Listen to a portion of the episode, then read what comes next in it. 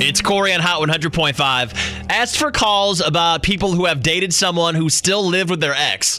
473 100.5. You've got a story that kind of relates. Go ahead. I went on vacation with my family. Second day I was there, my girlfriend stopped answering my calls. I get home and she's sleeping with my roommate in my house. Are you serious? Yep. And did they start dating after? Yeah, it wasn't pretty. And you were still his roommate. Had to live there for the last three months in that awkward circumstance. That is absolutely brutal. And it gets even worse because she lives next door to me. Oh, dude.